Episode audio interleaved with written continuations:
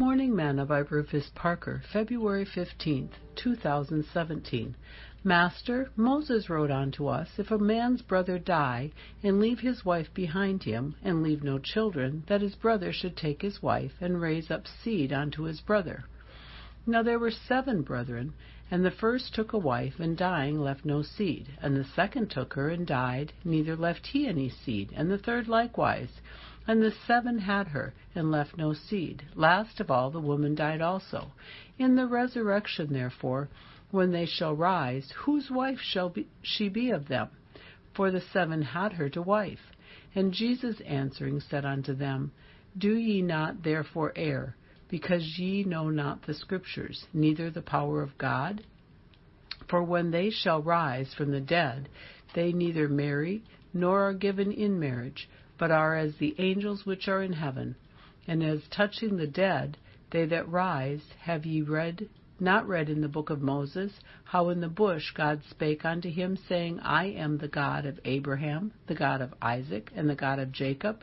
He is not the God of the dead, but the God of the living. Ye therefore do greatly err. Mark 12, verses 19 through 27. Today's morsel.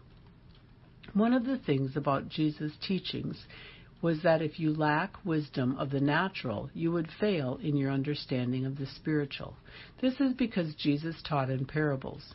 When the religious leaders questioned him about marriage, they were trying to entrap him against the law of Moses, failing to realize that Jesus was the giver of the law to Moses.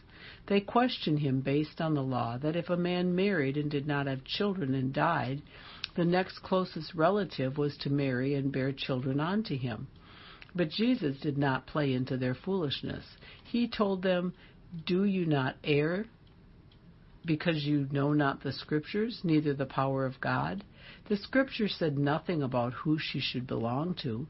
He told them that God wasn't the God of the dead, but rather the God of the living, stressing the point to them not to misconstrue the scripture about death and life, but to re- realize that they too must be born again for God to be their God, because He is not a God of the dead, but the living. And because they did not understand the scriptures and the power of God, He told them they did greatly err. How is your understanding of Scripture today? Dig in and seek Him for wisdom and understanding. Sing, My God's not dead, He is alive. My God's not dead, He is alive. My God's not dead, He is alive. I feel Him and He's keeping me alive. Thought for today, you must be born again.